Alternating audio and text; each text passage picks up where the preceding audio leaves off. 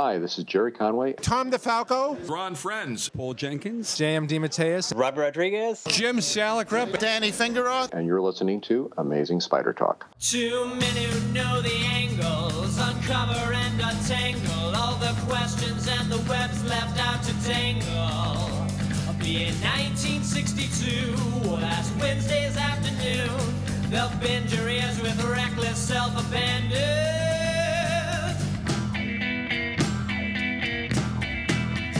The amazing spider talk. Oh, the amazing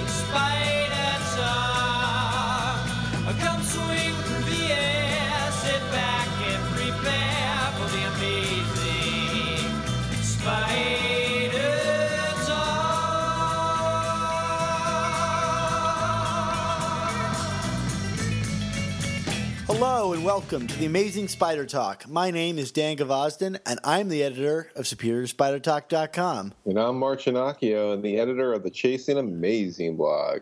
How amazing is it? It's so amazing. All right, well, for this episode, we'll be discussing our potential essential Spider Man comic of the week. Uh, we'll be discussing Amazing Spider Man number 50 through 52 by Stan Lee and John Romita Sr., reading your comments and emails, and getting through our first ever Flash Thompson's Flash Reviews. Woo! I'm excited, Mark. Yeah, I don't even know what that is. well, of course, if you hear this sound, please check out your iOS device for a link to an article, video, or image to enhance your listening experience. We got a lot to talk about tonight, Mark. Let's talk about Amazing Spider Man 50 to 52.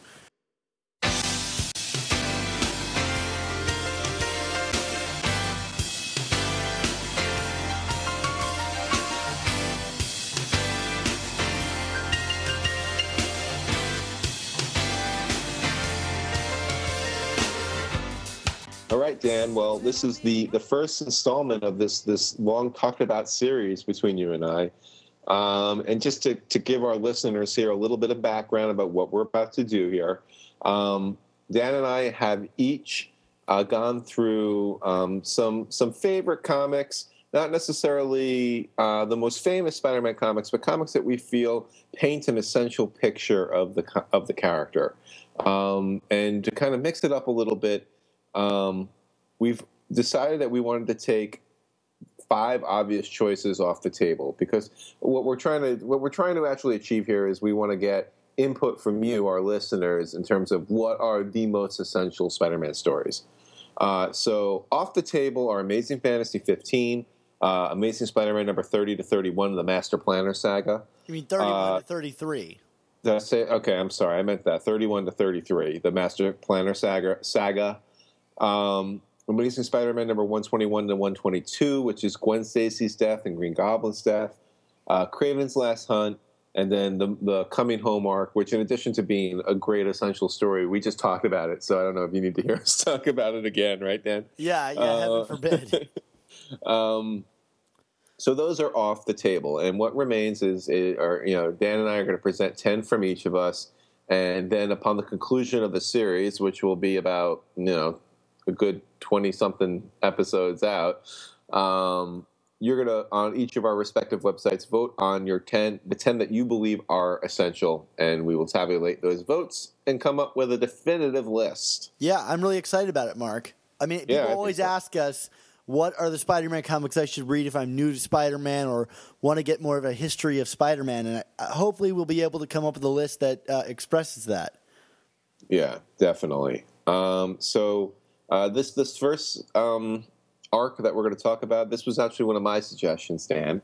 Absolutely. Uh, I think I would have suggested it if you hadn't. Yeah, I mean, you know, th- th- this doesn't really go into the into deep cut territory like some of our other choices might end up doing, but um, you know, figured figured especially with the the recent uh, focus on the street level and the and the criminal underworld uh, through Gerry Conway's Spiral, I thought a good underworld story would be a, a good place to start. Um, just to just to give you um, some reasons why I think this is an essential comic.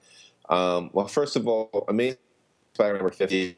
Um, you know, that's the the famous Spider-Man cover from John Romita Sr. I mean, the cover alone makes iconic. Um, I know that doesn't tell the story of her, Um, but you know, if, if if you've seen that cover, you've probably also seen it in about nine million other places. It gets homaged regularly. Still, it's going to be homaged in Amazing Spider-Man number eighteen, I believe, right? Yeah, absolutely.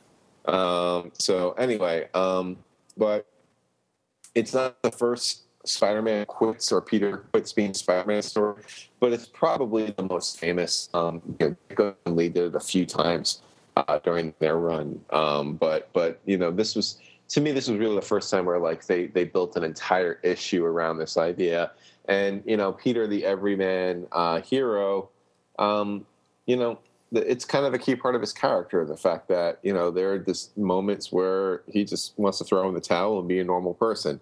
Um, but you know power and responsibility uh, prevents him from doing so. Um, these stories are also marks the uh, first appearance of wilson fisk aka the kingpin um, now kingpin you know he's obviously uh, in in our consciousness a lot lately for those who are who have been watching daredevil um, before he was uh, Matt Murdock's nemesis, though, he he was introduced in Spider Man, and you know, he was actually kind of like one of Spider Man's chief Silver Age foes. I would say. I mean, I'd rank him um, in terms of '60s villains right behind Doc Ock and Green Goblin in terms of the big ones. He, he, he once he was introduced here, he came up a lot. Um, you know, it was kind of the first time that Marvel decided to make like the guy uh, for the criminal underworld. I mean, they kind of did that a little bit with the Crime Master, but uh, you know, he got off so quickly that it just never stuck. Um, you know, and, and having the Kingpin kind of keeps this book on its street level focus, um, which I have always felt is when Spider-Man is at its best. Um, other essential elements of this book, um, you know, because of Peter's quitting as Spider-Man, uh, this really, I think, it kind of starts tying together a lot of the um, teen romance that Romita started to introduce in their um, you know, I just felt like that was really very pronounced um, all the way through, and was like kind of a driving plot point um, after kind of teasing it for for a number of issues. Um, and you know it's also obvious from from this that it, the, the coupling is going to be Peter and Gwen. I think that seems to be established from the storyline. Uh, MJ is kind of more of the party girl at this point, and they kind of yeah they kind of roll with that. Um, and this, and this just lastly, um, you know, there's a there's in specifically Amazing Spider-Man 52. Uh, the the main plot revolves around Peter and, and J. Jonah Jameson kind of being tied together, and, and, and Spider Man having I shouldn't say Peter, Spider Man and Jameson being tied together, and Spidey having to save him. And I think I think this might be the very first time Spidey saved Jonah. Can can am I am I off on that, Dan? I think you might be right. Um, and you know that's just in terms of Spider Man's you know responsibilities and core characteristics. I mean, first of all, it's a great bookend to you know the beginning of the arc where he quits being Spider Man. Um, but um, in terms of how it resolves, I mean, I, I, to me this is kind of a good demonstration of of how responsibility applies to everyone, even though even if there are big putts like Jonah. um, so so Dan, with that out of the way, you know, do you you want to talk, you know, give some thoughts about these issues, or uh, you know, feel feel free to jump in here. Yeah, well, you know, Mark, I'm right there with you on this. I, you know, it'd be one of my first, you know, one of the first issues I thought of when it comes to labeling something essential, almost to the point that we might have just excluded this one because it seems like such an obvious choice. I mean, I'm looking over my computer that I'm recording on right now, and I have my Stan Lee and John Romita signed copy of this hanging on my wall. Um, uh, well, a high res scan of it because it's stored safely away in a safe somewhere that you'll never find. Um, but uh, yeah, I mean, when it came down to it, and I went to meet Stan Lee and eventually John Romita Sr., you know, this is the issue that I wanted them to sign because I just love this issue and I love this cover. I mean, on the cover alone, it could get, I think, into our essentials list. Um, yeah. But yeah, this issue, you know, first of all, I think it's probably the first uh, John Romita and Stan Lee comic that I ever read.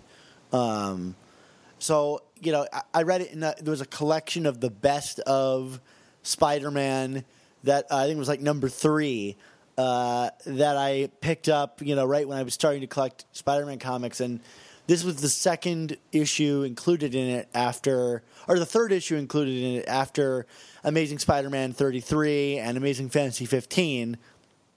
So this is the first time I was introduced to uh, Romita's uh, art, and there is no overlooking how wonderful his art in this book is.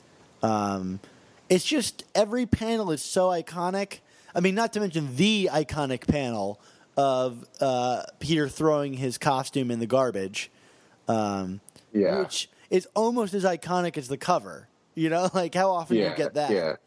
And for those for those playing the home game, you know, if you if you haven't figured put two and two together, Raimi's Spider-Man Two borrows heavily from this art. Yeah, I mean, it's like oftentimes I wonder if it's word for word. Yeah, I mean, there there are definitely some pieces. I mean, you know, we you and I have talked about that one scene where, like, you know, someone's getting beat up, and Peter, you know, Tobey Maguire kind of walks away from it, and that that was not in this comic. no, Uh, that's the weakest scene in that movie, and the Um, one foul note I think that movie hits.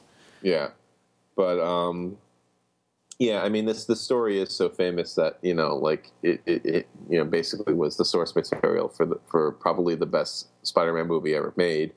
Um, so that's a good thing. yeah, I mean, this book has got it all. It's classic Peter Parker, right? It's like the Peter Parker I love to read. His aunt is sick, his grades are down.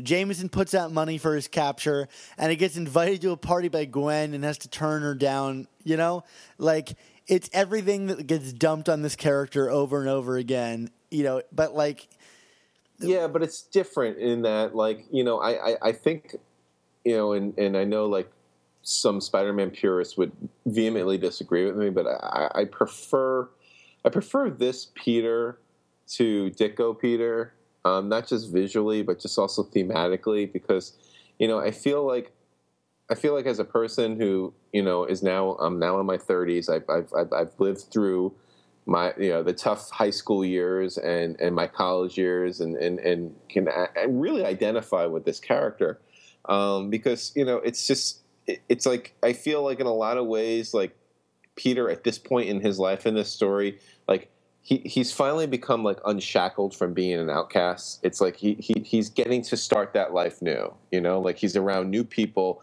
you know Flash Thompson is still around and yeah you know they Flash is going to the military so let's throw a party for him but like he's not he's not Flash Thompson, big man on campus anymore. You know what I mean? It's just like it, everyone is just seems like it's equal.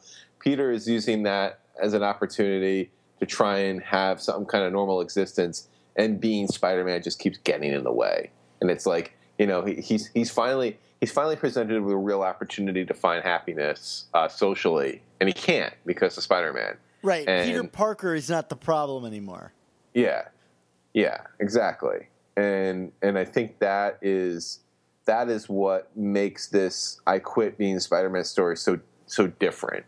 You know, because like I, there's a part of me that you know you want him to be Spider-Man and do the responsible thing, but like you really understand this time because you're just kind of like, yeah, man, like you should just go and hang out with Gwen and, and Harry and MJ and have fun and, and, and be normal because you deserve that, you know, because your, your life has been hard to this point. Um, but obviously you can't. Um, it's it's hard to talk about this book, you know, and have you and I talking about this without including like Stan Lee on this conversation because Yes. his writing is all over this thing. I mean, like Romita's like images are so like, you know, we talked with Ron Friends about this, but using uh, iconography or iconography, gosh, why did I say that so weird? Um, uh, you know, to kind of convey a message very quickly and, and, and clearly. Like a lot of this reads like like a montage in many ways. Like there's just quick little scenes. There might be one panel, but uh, the the the artwork is so varied and so specific. Um, that it's you know you can just like Amazing Fantasy 15 where you tell his whole origin story in 11 pages. Um, but what really supports this is Stan Lee's humorous dialogue. Yeah, this is, this is, you know, some people might say this is like a little over melodramatic and overwritten, but like to me, this is probably Stan's strongest issue as a writer. Yeah, it's. I mean, it, it's it's powerful, but it's also hilarious uh, throughout. Yeah, and, and every little character gets like an interesting moment. Like there's the the reporters who are talking about Spider-Man leaving, you know, uh, uh, the game, you know, and uh, and they all kind of get these funny little quips in. Uh, my, my favorite moment that made me laugh out loud when I was reading it recently is uh, for this is the kid that brings in the Spider-Man costume to Jonah, and Jonah's like, "Here's your reward, a free bugle." And Yeah. the kid's like, it, "That's a reward." What about Jonah's face when he has the costume? Oh, it's so great. Like, I mean, I, I know we're talking about Stan's writing here, but like, I mean, that panel from Romita is just like so much expression in just one little box, right? Yeah, I mean, these three Like- issues like that are satisfaction of on his face is just priceless. these three issues are like the way I love Jonah. Um, because you get the sense, especially when he gets kidnapped later on in the story, uh, you know, he stands up for, you know, being a crusader. Like, he's gonna, you know, he'll stick by his hatred of Spider Man, but he isn't like a totally bad newsman. Uh, No, and, and and I feel like other creators have kind of worked with that because of I think stories like this. You know, like he he doesn't compromise who he is. I mean, that's Jonah. You know, like he's he's uncompromising. You know, like and yeah, it leads to pigheadishness, like his attacks on Spider-Man. But I think I think to be a true and you know, speaking as someone who was a newsman, I don't think you can compromise. Yeah, You know? ab- absolutely. I love Um, I love Jonah like in these books by Stan Lee like because Joni jo, Joni what am I talking about Jonah I'm, I'm getting all like motor- mumble mouth. yeah, yeah, yeah. um, no, but Jonah is the first person that will tell you how nice he is. Over and over again. He's like, Yeah, I'm a nice guy. Like, you know, the first rule of being a nice or cool person is to not assert how nice and cool you are. Oh, definitely. Yeah, agreed. Um, now, of course, the, you know the other big famous part about this comic is is like the the end sequence. Uh, but for the record, when I say this comic right now, I'm still talking about 50, um, which is you know Peter kind of walking by a rooftop where you know a kindly old it's a security guard, right? Yeah. is getting hassled by some thugs. Here's another question I've always had: Am I to assume that these thugs are with Kingpin?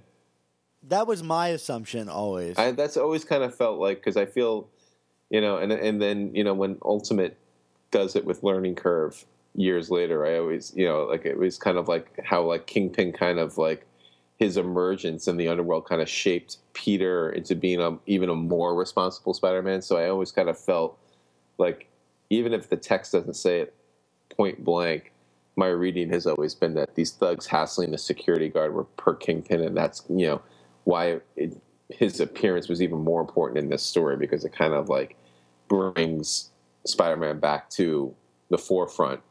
Um, Well, speaking of Kingpin, like one of the things I like about this issue that I think you don't get with a lot of, of villains in comics or even in Spider-Man comics is that you feel the the presence of this character throughout the city and its effects on the city. There's a lot of sequences of his goons like really wreaking havoc on New York. Yeah. Oh, absolutely. So uh, you know, Peter is indifferent to the chaos, which is a little disturbing and unsettling. Um, but you know, what kind of brings him back into it is with this old man um, on the rooftop.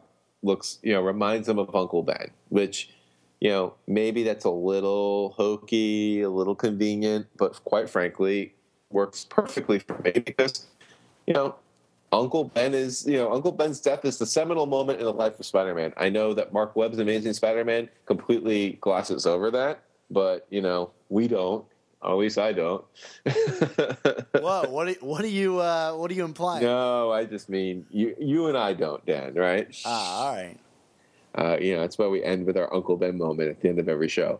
Um, yeah, and I mean, like it's just it's just a way to bring bring it all back home. I mean, this is essential. You know, to to, to not the not essential for our series, but this is essential to Peter, and and I I think having that reminder is is is a good little piece of of, of writing from Stan there. Uh, and after that, we get this wonderful scene where Peter sneaks back into Jonah's office to steal back his costume. And I've always loved this scene where he kicks his feet up on Jonah's desk and flips Jonah's tie just to kind of mock it. And this to me is like the perfect Spider Man humor. You know, it's not like that he's a motor mouth or anything like that. He's just like overly nice and kind of flippant to his villains. Uh, and Yeah. his attitude towards Jonah here is, is just hysterical. Yeah, I mean it's it's it's it's borderline cocky, but not exactly. There's a fine line. It's like, hey, we're best buddies, and I'm gonna treat you like that, even though you hate me. Like Yeah. knowing that that will just get under your skin to no Yeah. end. Yeah, Yeah. that's the- hilarious. No, it's it's it's another wonderful moment. And then of course there's I'm back. Don't Right? you wish that was a full page spread? Yeah. Give it two pages. yeah. Vertical spread. Um, of course, my eye back is Tobey Maguire. Just, just that's my imitation. um, One thing I will say about this comic, and um, I wrote that piece a while back for the Village Voice about the things the movies have never gotten right about Spider Man. yeah. And uh, I put in there that, like, you know, there's, you know, they have never done the love triangle. Like, Spider Man is Archie, but with webs. yeah. And I got a lot of negative feedback to that. People saying that I invented, it's like a fan invention that there was a love triangle and that there was never like anything going on between the three of them. And I want to say, read this issue and then argue that point to me. Um, because there's clearly a love triangle in not only this issue, but the following two issues Definitely. The, MJ and Gwen are teasing each other constantly. Peter's trying to decide who he likes better. There's definitely a love triangle going on here. Yeah. And that's reinforced by the letters column in this issue, which I love going back and reading the letters columns. Um, and like every other email is about MJ or Gwen, like who he should end up with. Um, I don't think fans are creating that on their own. Um, I also thought it was funny. There's a letter in issue 50 that knocks John Romita's art as having like less mystery than uh, Ditko's, and kind of calls Stan Lee out for um, only printing pro- only printing positive letters and for not mentioning Ditko after he left the book. And uh, Stan kind of avoids addressing that fact in his response. He's like, "Oh." Uh, you know, when people leave the book, we don't really like to bring them up again because we don't want to speak for them. And it's like, all right, Stan, like, nice, Well, nice you know. try. Yes. Oh, Yeah. Ditko. Um, so let's let's move into fifty one. Um, Yeah. You know, we, uh, just so I mean, we obviously see more of the Kingpin here. Is um, what always kind of struck me though, especially as someone who read a lot of Kingpin stuff, like once he kind of transitioned over to Daredevil, is I mean, as as great of a villain as he is, and and you know, some of the core characteristics that would define him are on display here. Um, he's also kind of a corny Bond villain, right? Absolutely. I mean, like, he's even got a flower that shoots gas out of it. I mean, the laser cane. Who Yeah, uses laser a cane. laser cane? I mean, you know, like who throws a shoe, really? yeah. Who, who Um, whose cane shoots a laser? right. I mean, you know, I mean, even just, I mean, not to jump ahead, but even the whole plot to kill Spider-Man and Jonah in 52, it's like we're going to lock him in a room and then we're going to fill it with water and then we're going to wait. and then we're going to wait an extra 30 seconds to be sure. And then we're going to like let all the water out and dispose of the bodies because, Yeah, you know. And I, you know, I, I, I, I said to myself, why doesn't he just shoot them with the laser cane when they're tied up? Sharks with freaking laser beams. That's why. exactly. I mean, But I will say that um, you know Kingpin kind of goes from this goofy character, this kind of sneering mob boss, to a genuine threat in this issue. When we discover, like you know, that he's not just a fat guy in a suit, that he's like all muscle, and the way Romita draws this, like it makes him pretty terrifying. I will say. Oh yeah, I mean, you know, and, and, and I think it's important because it, it, it, you know, he's not just a figurehead. I mean, this is an active villain. You know, like this is, and and you know, even with all his contractions, I mean, this is a villain that can hold his own in a book that you know, it's an action-heavy book. It always has been, um, and, and you know, like, you know, he's not, he's less sumo god that he kind of becomes under Frank Miller. So you know, I think that Frank Miller has Japanese influence. Uh, Yeah. um, um, no, I, I agree. I, I, I, I like um, how he's portrayed. Um, I do, I do question Kingpin's audacity, though, because How- like I you feel, mean? you know, the fact that the fact that he brings in Jameson to kill him. It is. It does. It does go from like we're gonna freak him out to let's just get rid of him, like pretty rapidly. I mean, you know, I know that that Jameson is a, a thorn in his, but like, you know, like future iterations of Kingpin, he would be more calculating than that. Like, it's it's kind of like, I mean, you know, you you, you see this in in crime shows like The Sopranos or you know The Wire. I know you never seen The Wire. I don't know. Have you seen Sopranos, Dan? I have not watched either. I've never had HBO in my life. Oh my goodness. Okay, well, That's putting that aside. change. Okay. Well, I mean, long story short, it's you know these these, these criminal bosses. I mean, it's like you know, violent and despicable as they are. There's always this element of like, don't go after cops, don't go after public figures. You know what I mean? Like, keep it clean. You know, you don't want to attract attention. Um, you know, like you want to do your dealings because the object is to make money and to have power. It's not to kill. You know, that's it, it, um, that's always what the end game for the character generally is. And Kingpin's kind of been written both ways. Like you know, there's there's there's this version and more bigger extreme. I don't know if you've ever read any like the Punisher Max stuff.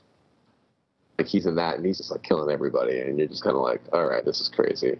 Yeah. Uh, but um, but then there was like kind of this in between period where you know, like you know, eh, with during Frank Miller, when you know the most famous part where you know, like he he sends a message to my favorite human being in the world, Ben Urich, by you know, Ben is trying to chase down a story that's going to screw with Kingpin's political ambitions, and he sends out Elektra to murder Ben's informant while they're sitting in a movie theater together. So you know he doesn't. He's sending the message to Ben. you know what I mean? Without Yeah, killing. right. You know, it's just like like all you know. Ben is like talking to this informant, and then all of a sudden a sai like intrudes through his chest via Elektra. so um, you know, it's like it's there's like I said, there's more calculated and diabolical cunning to him, whereas I feel like kind of like just being like bring in bring in Jameson and our I mean that just seems a little extreme to me. Yeah, it, it's a bit extreme. Although I will say one of the things that uh, I like about old, the old Spidey battles is like how much they kind of all just devolved into wrestling matches, where he's like taking on a large number of guys with like not very gracefully. Like, I mean, I think a lot of it has to do with how Romita draws Spider-Man. It's not like a lithe Spider-Man. He's kind of this muscular like hunk, you know. And Yeah. so, so when he uh, when he like fights him, uh, like or his henchmen, it's just really just a lot of limbs getting inter like tangled with each other. And I always thought those were funny and fun to read. You almost expect like a dust cloud to appear and just fists to be coming out of it. Right. Yeah, and Spider Man standing ne- Spider Man standing next to the dust cloud while they Bugs Bunny ish. Yeah. Um, no, yeah, I, I, I, no doubt. Um, but like I said, these are very action heavy books with Romita. I mean, you know, like I definitely, I, I, I think because you know we had some bigger spreads and bigger panels. I mean, you know, like it allowed like more group action, and that sounds funny, I'm sure. Uh, uh, you, you, I think you found another advertisement that you liked. Okay, well, I will tell you, Mark. My favorite thing, and this is probably not the first time that this has appeared in a Spider-Man comic at this point. Uh-huh. I've yet to determine that, but this is my favorite ad of all of Spider-Man comics. It's this thing called the Darling Pet Monkey, and I'll include a picture of it. Um, you know, for for the uh, for the listeners at home, if you've never seen this, but flipping through my copy of this book, um, it's the Darling Pet Monkey, and like this is what 1965 Yeah. Or 1966, something like that. And this is what the ad reads. It says, "quote unquote." This squirrel monkey makes an adorable pet and companion, almost human with its warm eyes. Your family will grow to love it. These young monkeys grow about 12 inches high, eats the same food as you, even likes lollipops. Simple to care for and train, live delivery guaranteed, only 18.95 and uh, I did the math on that using, uh, you know, a calculator and inflation techniques, and that's about one hundred and thirty-three dollars today. So for one hundred and thirty-three dollars, you could get a squirrel monkey sent to you in the mail. Um, Mark, what do you think about this? I think I wanted a squirrel monkey for $133. I just love the image of it. It's his hand holding this monkey, and uh, like the idea that it, you like people are getting this thing, and the, and the only instructions that they're given are, it eats human food and it likes lollipops. I just want to say, for full disclosure, I, for the purposes of this review, I was rereading these on the Marvel Unlimited app, so I have access to none of this. Yeah. So, um, yeah, Have you So- have you never seen this before? um, I'm sure I have because I have opened the original comic when I got it, but probably missed it. I don't know. Uh, I don't know. I've I've always thought that this is the best ad in all these books. I, I just think they're hilarious. Like the fact that they have to do, like guarantee live delivery, like tells a really sad story on the other end of that. There you go. But uh, yeah, so yes, if if you haven't read these, like look up, like find these somehow and look at the ads because they're hysterical and sad and terrible. Anyway, Anyway, you want to talk about um, issue fifty two? Yeah, we could we could touch on a few more things here. Um, I mean, we kind of talked a little bit about the Spider-Man Jonah stuff being together. I mean, it's just, it's a great dynamic. I love it. I I just love that you know Spider-Man saves him and he's still a jerk to him. I mean, I think that's kind of a trope that will continue um, for the duration of their careers. So important that we get that in the way.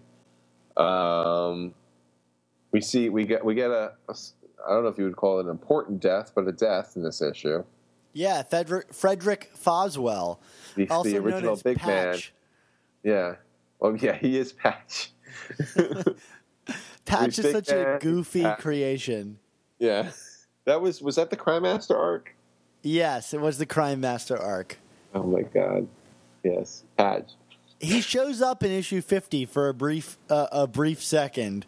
Uh, for those of you at home who don't know, um, Patch is this mask that F- Frederick Foswell, who formerly the uh, the um, Big man. the big man, uh, he reforms, and Jonah gives him a chance to work for him, like a second chance, but he still wants to be involved in the uh, like I guess the crime scene in or the mob scene in New York. So he adopts his persona of Patch, which you think maybe he would like just put a patch over his eye, but no, he has a mask of another man's face with a patch. It's like Mission Impossible 2 level of goofiness. uh, I mean, like, are these guys not seeing that there's a man with like a fake face, like in their midst? It's that good. It's yeah, that it's, good. it's a really good mask. Uh, um yeah. And and it looks like there's another interesting letter in this issue. yeah, I thought this was funny, given our like how much we're not really enjoying uh, the Amazing Spider-Man proper series now. This is Yeah. a letter that was printed in um, in Amazing Spider-Man 52. It says, uh, What has happened to the real Spider Man? Who is this imposter who claims to be Peter Par- Parker, the alter ego of the well known web slinger? The Spider Man that I remember seems to have disappeared from the face of the earth and has been replaced by a completely different character who acts more like an agent of Brand Echh than a honest to goodness Marvel hero. In the space of almost one year, the team of Stan Lee and John Romita has changed both the appearance and the personality of Peter Parker to the point where he practically is beyond recognition. Um, and uh, I thought that was interesting because I think this is true, actually, a true complaint um, that, and we talked a little bit about this earlier, is that his personality, like the minute that Romita joined the team, went from kind of the dark and like sullen Peter to like the happy, everybody likes him Peter um, of the John Romita uh, run. Yeah, and no, it's definitely legitimate. I mean, I I wouldn't complain because I like this version better. Um, but you know, and I mean, I think it's what's more important is Stan's response to him, though, right? Yeah, I mean, when Stan responds, he asks for more feedback. Uh, like, you know, do you guys like this change? Do you not like this change? And it really kind of puts up a mirror to the books that we're getting now, where the editor just says, "Well, stop reading it if you don't like it." And it's like, you know what? I like the Stan Lee that was like at least seemed like he was receiving feedback and criticism, and he tried to sell you a book. Yeah, I- and I guess that seems kind of weird for me, a consumer, to be like, "Please sell to me, Marvel." But you know, Right. that's what the appeal to this. Although to be devil's advocate, Dan, if I may, I mean, you know, Sure. like these letters were probably the only source of feedback for Marvel that they got. You know, like if this, if, could you imagine what would happen if you know this Ditko Romita switchover happened in the age of like Twitter and blogs and podcasts and everything like that? You know, like you know, Stan would be getting like inundated with negativity and criticism from people like, "Where's my Peter? You know, what what happened to my Peter Parker?" Um, that, that that maybe the response would be less welcoming. You don't know that. You know what I yeah, mean? Like you're right. No, it is. That is a very good point. Yeah, context is important. um, you know, like you know, we talked about in our last episode that you know maybe maybe we beat up Nick Lowe too much, and and and maybe that's true. And I'm sure someone like Nick is aware of that. Maybe not of us specifically, of others. And, and you know, like it, you elicits the response. I, think I still think it's a poorly conceived response from a PR perspective to tell people to go elsewhere, um, because you know there's going to come a point where it's going to become time to pay the fiber, and you know you can't because then you have nobody, you know, Yeah. and and um, I, you know, I, I think I think fan relations between with comic creators and comic editors is is infinitely more difficult today than it was years ago. Yeah, I, I don't think it has to be though. No, but it doesn't have to be. But there are just there are tools that have made it Yeah, I agree. and I think and, and, I- and I think that you know people are still figuring out how to navigate those tools, Yeah, uh, um, and whereas some people figured it out, in this case, someone like Dan Slott has not figured out how to navigate this tools.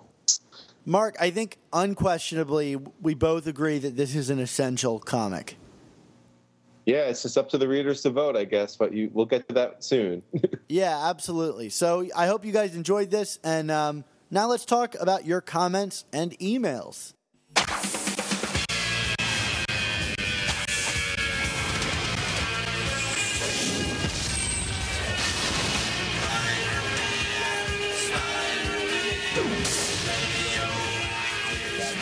Everybody, comments and emails time. So, of course, uh, if you want to leave us a comment on iTunes or Stitcher, you can start by searching for Amazing Spider Talk or just Spider Man.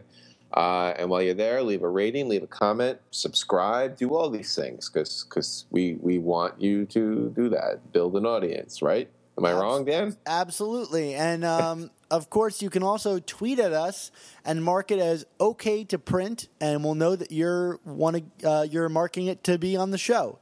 Um, and again, as another reminder, don't forget that I am giving away a copy of Amazing Spider-Man number 72 if you leave us a comment on iTunes. So that competition will be ending uh, in about a week or two. So you'll have a little bit of time left to get your comments in if you want to be entered into the competition. Um, so let's get to our comments, Mark. Uh, this is from Rybot616. Probably like you know, the best Spider Man podcast out there, you know? Are they making fun of me? That's They're I know I making say. fun of me, Mark. Okay. I think they're maybe, maybe making fun of both of us because we both say you know and like a lot. Well, you know what? You know? Fortunately, Rybot gives us five stars. Otherwise, I, I would, uh, you know, just stop reading here. No, Uh, thank you, Rybot. I mean, but I'll tell you what, I, I don't know about you, Mark, but I am incredibly neurotic about my uh, likes and you knows because I know I do it and it bothers me a lot.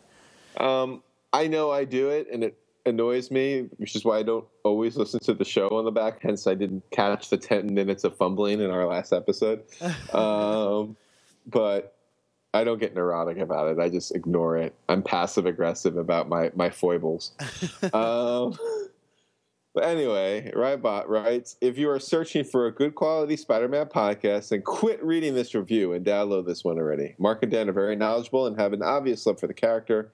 The show is very well produced with pictures and web links added in throughout the show for a more enjoyable listening experience.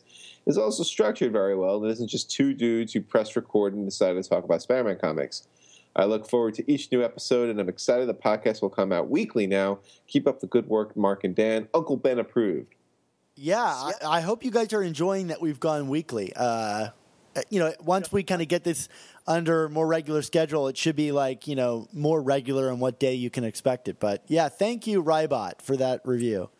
This next one comes from Seth, friend of the show. I actually went on Seth's retro and modern podcast a couple weeks back to do an interview about our uh, our show here, so you can check that out on his podcasting feed for retro and modern.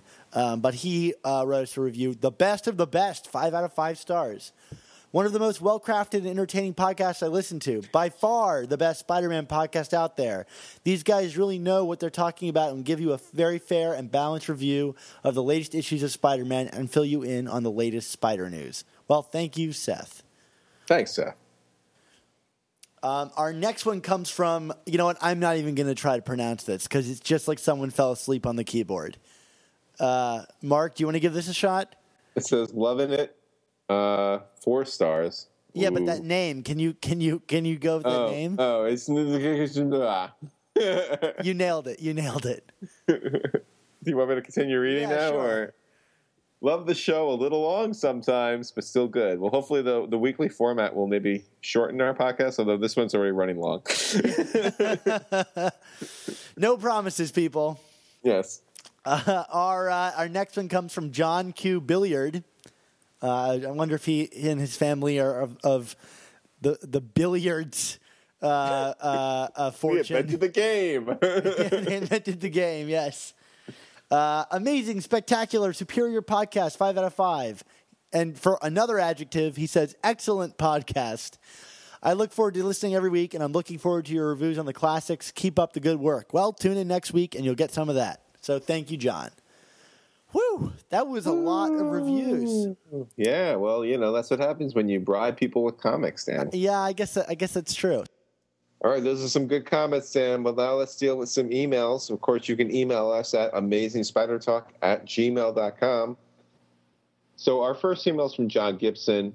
Uh, John writes in uh, talking about uh, the conversation you and I, Dan, had a few weeks back regarding having a non white Peter Parker uh, in the movies. You know, basically, Dan, our argument was that um, there's nothing about Peter's character that makes him intrinsically white, especially when compared to someone like Luke Cage or uh, the, or Black Panther, or characters who, you know, for uh, story reasons, need to kind of maintain uh, their their racial identity uh, from the original comics.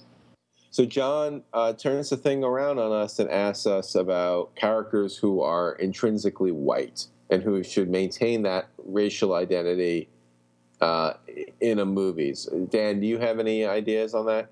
Well, I think there's a couple that jump out that, um, and, uh, you know, and I think Mark, you and I both agree on this one we talked about it before. Is that Captain America, and maybe not even not even the Captain America, but Steve Rogers, the character, is an intrinsically white character, and and would need to be portrayed that way in the movies for a number of reasons. Um, and you know, I, I could I can hear some people speaking up now that there there was that one story where um, there was the uh, the super soldier that was tested on before Steve Rogers that was a black man um, that it didn't Right. work out. Have you read the story, Mark? I don't know if I've read this one specifically. I mean, they've done this on a couple of storylines where they've had like other super soldiers. Um, I don't remember this one though. But yeah, the argument being that like Steve Rogers is a is a man displaced, you know, in time in time, and you know, in the 30s, you know, when when the character was created or when, when the character was portrayed, like he was America's projection of itself um, to the world, right? America's representative, and along with that comes all the steeped, like you know, um, almost like race identification of the country, racism included, um, that would merit uh, uh, it being a white character exclusively. Yeah. So I, Um, think, I think that makes sense. Like Steve Rogers has to be a white guy. I agree. Here, here's a here's maybe a little more offbeat uh, choice. Matt Murdock, Daredevil. All right, I, I, I could uh, I could see that. You want to explain why? Yeah, I mean because I mean a, a core part of Matt's identity is his you know he's this Irish Catholic kid. You know, it's kind of like you know like his mother becomes a nun. Um, you know, his father is like this kind of you know this this prize fighter. Um, now, now, obviously, you can have black nuns and black prize fighters, but I mean, I, I think I think I think the unavoidable thing is like this this Irish Catholic immigrant idea. Um, you know, yes, you can have black Irish, but not not really. I mean, you can, but it's it's more I mean, in the indicative era that of- it was created. I mean, I guess that's a bad argument because you know, but yeah, I mean, pre- Irish Catholics are almost predominantly white. Yeah. Um, and, and that's a part of his personality. It's, it's, it's, you know, it, it, it, it does define the character. Um, so I would say Matt Murdock, Daredevil. All right, cool. I, I'm sure there are more, but right now those are the two I think that we've settled on. Um, but yeah, I mean, I, again, just saying, I don't think that Peter's race is a determining factor in the creation or like character itself. Uh, and I guess for these two guys, it, it is, Yeah. as well as like Luke Cage. Um, Give me my money, honey. um, So our next uh, email comes, or it's actually not an email. It's from Twitter from Scott McElroy. He uh, asks us. He says, "I was a longtime collector of Spider-Man memorabilia. I'm always curious about what other Spider fans have in their collections. What are your most uh, prized Spidey memorabilia, if we have one? Mark, do you have any Spidey memorabilia? You know, Dan, I mean, outside of comics, not really. Um, I mean, I have my, my Secret War action figures, which include my Black Spider Man figure, which is kind of more of a childhood novelty that I, I cherish. Um, you know, I have some action figures, but not a lot of memorabilia. You? Yeah, I don't really have much either. I mean, I've gotten some kind of like free posters and things and from the store, but most of my stuff outside of comics is just like commissioned artwork or artwork I've acquired through the, the process of doing this show or um, you know things like that. But um, you know, I, I don't really like. I know people have like shrines and stuff towards characters, or they put they have like shelf porn. Um, but yeah, it's not really something that I that I do much of. I I, I don't know. I, I as a kid I had a lot of toys, but not really anymore. And I, I think my girlfriend would probably murder me if I covered the house in Spider-Man dolls. Um, but you know, eh, some people love that stuff, and more power to them. Uh, it's just not something I've ever really. I've invested a lot of money into the comics. I know you have too, and that's enough for me. Yeah, definitely. But an interesting All right. question. Yeah, we'd love if you guys have any collections and stuff. Feel free to send us pictures. We'd love to, you know, include them in the show um, because I think it's pretty cool. It's just not something that I ever do. All right. Well, why don't we get into our brand new feature, Dan? Absolutely. Flash Thompson's Flash Reviews.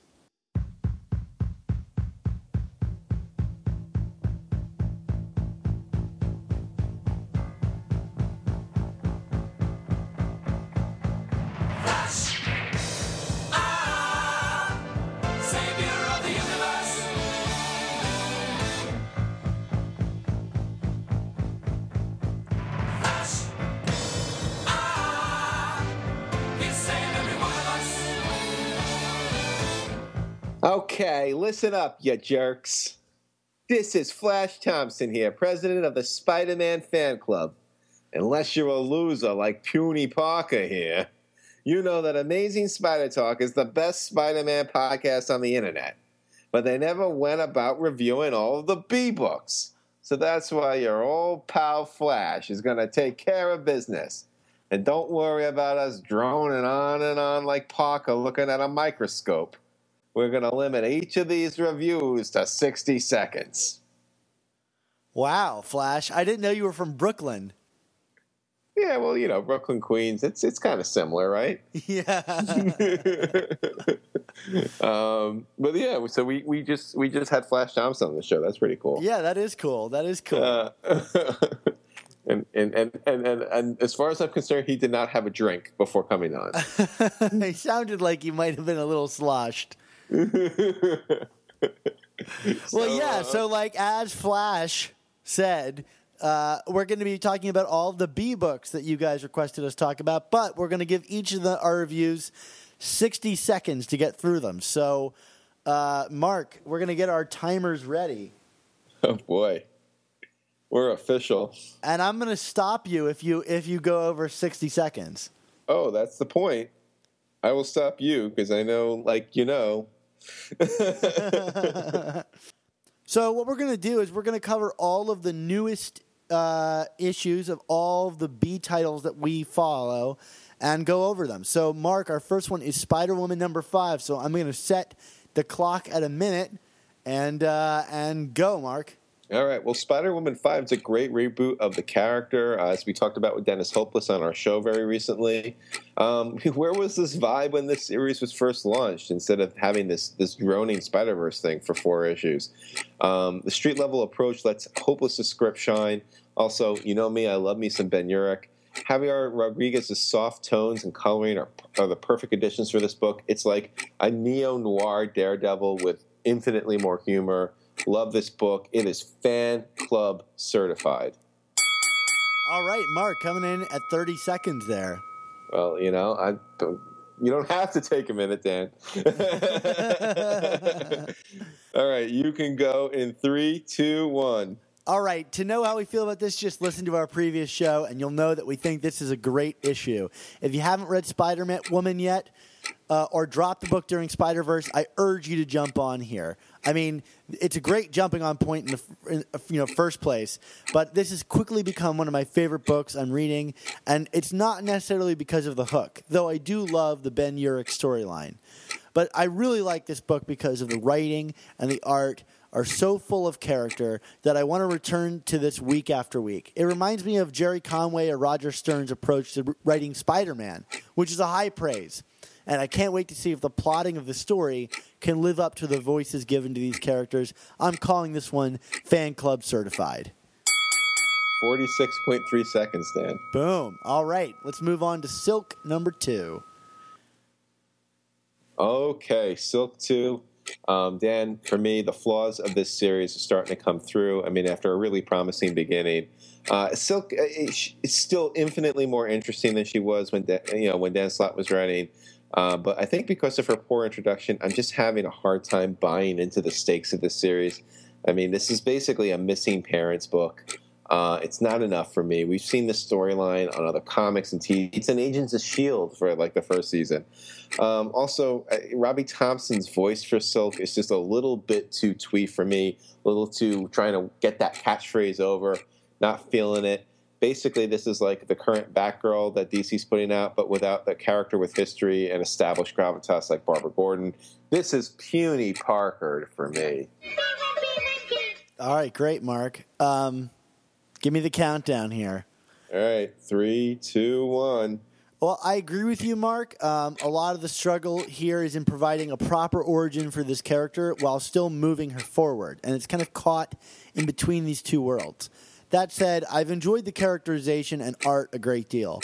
Cindy's a fun character with artwork equally as breezy as she is. That said, this comic features an inconsequential villain that pops up out of nowhere and seems to have no real connection to the rest of the story, and the character based drama was a bit too coincidental for my liking. That said, I still recommend the series for those who want some lightweight spider fun. This just isn't as strong of an issue as the first one. Um, but I was still positive enough that I'm going to give it a fan club certified so that you and I kind of balance each other out because I don't think it's a bad book. It's just a mixed book. All right, Dan. Let's move on to Spider Man 2099, number 10. You want to lead me in? All right, three, two, one. All right. Um, you know, uh, a couple of weeks ago, I wrote a review about Spider Man 29, number 9, and Peter David actually commented on my blog uh, and said that, you know, my criticism about uh, plot threads from the first four issues pre Spider Verse being abandoned was a bit premature. So I'm starting to see in this issue how he might be going about carrying this all together. Um, still, I, am hoping this book does return post Secret Wars. It's it's going to go on the shelf at least until then. Uh, I felt that Maestro was a very strong villain, very cunning, very diabolical. Uh, seems 12 steps ahead of Miguel at all times. Uh, Miguel's in over his head, and but he doesn't realize it, which for me is the best kind of drama you get in a superhero comic. So this is fan club certified. Awesome. Give me the countdown there, Mark. You got it. Three, two, one. All right, so Spider Man 2099, number 10. Uh, you know, this story has definitely gone in a direction that I never thought it would. I don't think anybody saw this coming. Um, I'm enjoying the series, even if it hasn't managed to get me to care about Miguel as much as a protagonist as like even Silk or Spider Woman have. Um, still, the ideas in this book are just crazy, and Maestro is an interesting villain. Um, I'm not in love with Will Sliney's artwork. It's a bit stiff to me, but I love how willing Peter David is to just get bonkers in the series and yet still keep things refined. There, there are rules here, and he sticks to them. I hope the story plays out in the pages of uh, Spider Man 2099, um, and I'm worried that it won't. We've got all these great threads that we introduced that I'm just worried won't conclude uh, in the time that we get take to get to Secret Wars, but I'm hopeful. I'm giving this one a fan club certified. That was the closest you've come to a minute, Dan. Well, there you go. A lot to say about that issue. Ne- next up is uh, Ultimate Spider Man Miles Morales, or the other way around, number 11. All right, Dan, count me in. Three, two, one. So this was definitely very harrowing, and the Hydra reveal and with uh, with Katie Bishop's parents, I guess, was well done. But the problem is, I don't really care about Miles and Katie as a couple. You know, this is a, a coupling that was kind of introduced more or less off panel. Um, and so, so the ultimate betrayal of this book doesn't have the impact that I think it was designed to. Um, also, I, I, feel like the story is like like a car skidding out of control into the finale. It's too high speed, which is actually really counterintuitive with how Bendis has a much more you know he calls it decompressed style. Um, you know, maybe if his opening arc with the with the return of Peter Parker wasn't seemingly 900 issues long, uh, he could have had a finale uh, that would be better paced because it does seem like this book is going to be ending uh, next month. Uh, very premature. Uh, I don't know where this book lost its way, but unfortunately, it is puny Parker for me. It's a bummer to hear, Mark. I'm sorry. Give me the countdown to see how I oh, feel. Oh yeah, sorry, it. sorry, sorry, sorry. Three, two, one. Uh, it's a bummer that so much of this arc is built around Katie and her family, as I just don't care about them like you, Mark. The drama here is incredibly solid. It, you know, like in a different time and a different, with a di- given a different build up, I think I would have loved this. But I worry this is going to be yet another interesting story, prematurely ended by editorial mandate and forced to be concluded in one issue if I had to review this issue number 11 in a vacuum, I'd probably say it's a good story. But as a penultimate issue to the series, it gives me pause about the end of my favorite series of all time. I hate to say this because I think Bendis' Ultimate Spider-Man has been great over its run. I mean, 200 plus issues of really good Spider-Man stories. but the Miles stuff has been forced and overly sped up or overly elongated. I have to give this one as well a puny Parker. Getting close to that minute. I know right. I'm I'm flirting with disaster here. Next up is Spider Gwen, Dan. Count me in. All right, three, two, one, drop. All right, Spider Gwen number three. You know, I heard a lot of complaints about the first two issues of the series. They felt that the pacing was off, that the characterization was weird. You know, where was the magic from the uh, from the Edge of Spider Verse issue? Well, whatever. To the critics out there, I say this is the comic where these things start to pull together. I think the the, the slowish pacing of the first two issues pays off.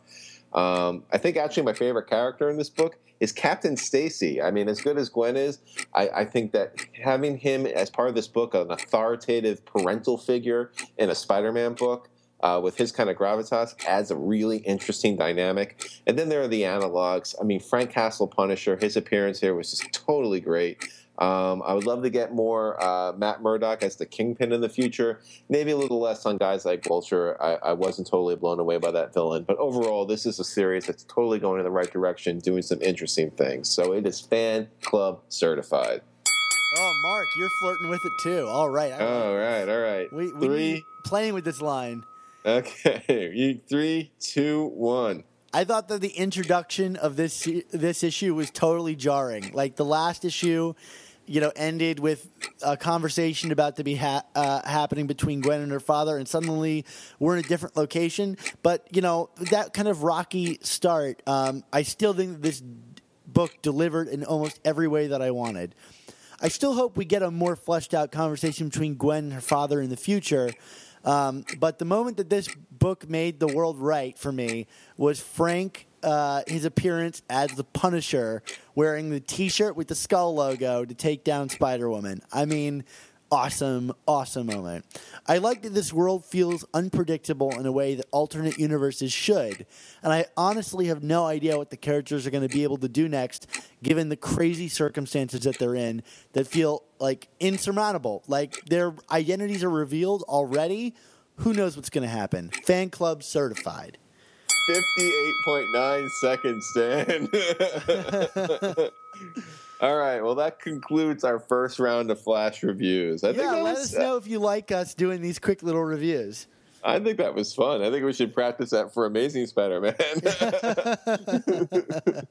Some of the issues in Amazing Spider-Man would almost warrant that that Yeah. level of criticism. there you go. Um, so, Dan, why don't we take us home?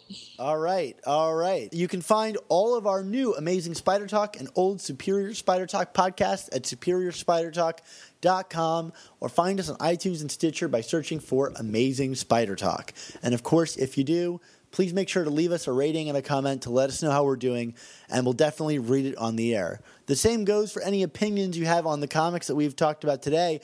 We'd love to know what you think about the essential books that we're talking about, or any questions you might have about them, or any secret tidbits you let, might know that maybe we didn't cover. You can email them to us at amazingspidertalk at gmail.com, and we'll definitely bring them up and read them on the air. Yeah, and uh, also be sure to check out our Facebook page at um, facebook.com slash superior spider talk and facebook.com slash chasing amazing. These are great places to keep up with us in between shows. Uh, ask us questions or whatever. Maybe we can answer in a minute or less, Dan. Uh, and you could also get other breaking news about the Spider-Man universe. I don't know if we could answer anything in a minute or less. That's we're gonna have to work on that. This is great. I love it. This is it's all about discipline, Dan. Yeah. Uh, also, don't forget to check out our friendly neighborhood Spider Talk Members Club that helps support our show.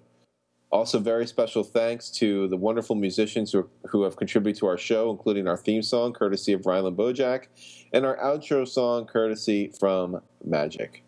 Uh, stay tuned for a future announcement as to what essential book we'll be reading next.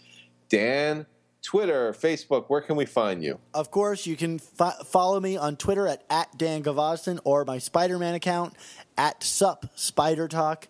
And you can read all of my Spider Man writing on SuperiorSpiderTalk.com. Mark, how about yourself? Yes, www.chasingamazingblog.com, comicbook.com for listicles, and follow me on Twitter at chasingasmblog. So, Mark, I, I, I heard the other night you were walking around uh, your neighborhood in uh, in Brooklyn, and you saw some kind of like kerfuffle going on. Uh, uh, d- you know what happened? Uh, you know, Yeah. it seemed like you wanted to tell me something. Yeah, you know, I was I was walking through Atlantic Terminal, and you know, you know how I love Buffalo Wild Wings, Dan. I mean, I love it. didn't know that. No, I don't. But uh, I don't either. But, but you know, uh, but right outside of Buffalo Wild Wings, uh, this this this poor elderly security guard was just you know bunch of thugs and and riffraff was just you know really tearing at him. That's and, you know, terrible. Yeah, you know, it's sad, but um, you know, I, I I went to I was gonna walk away from it because, you know, I, I, I had a date that night with with uh, some girl. Does your wife know um, about this? um, you're, you're you're ruining the illusion of the story here, Dan. Um, and um, but then Is I that what you tell your wife? it's all part of the story. Um, and then I, I- I looked at this man, and it, he reminded me of someone. He reminded me of my uncle Ben. The one that died? No, no, no. That's that's that's that's not my uncle Ben. That's my cousin Ben. Oh. Uh, but but so you know, and then I was like, oh wait, no, that's not Uncle Ben. But but I I, I called the police, and you know, the, the security guard's fine. Uh, but but All's you know, well that ends well. but it did remind me that with great podcasts, there must also come amazing spider talk.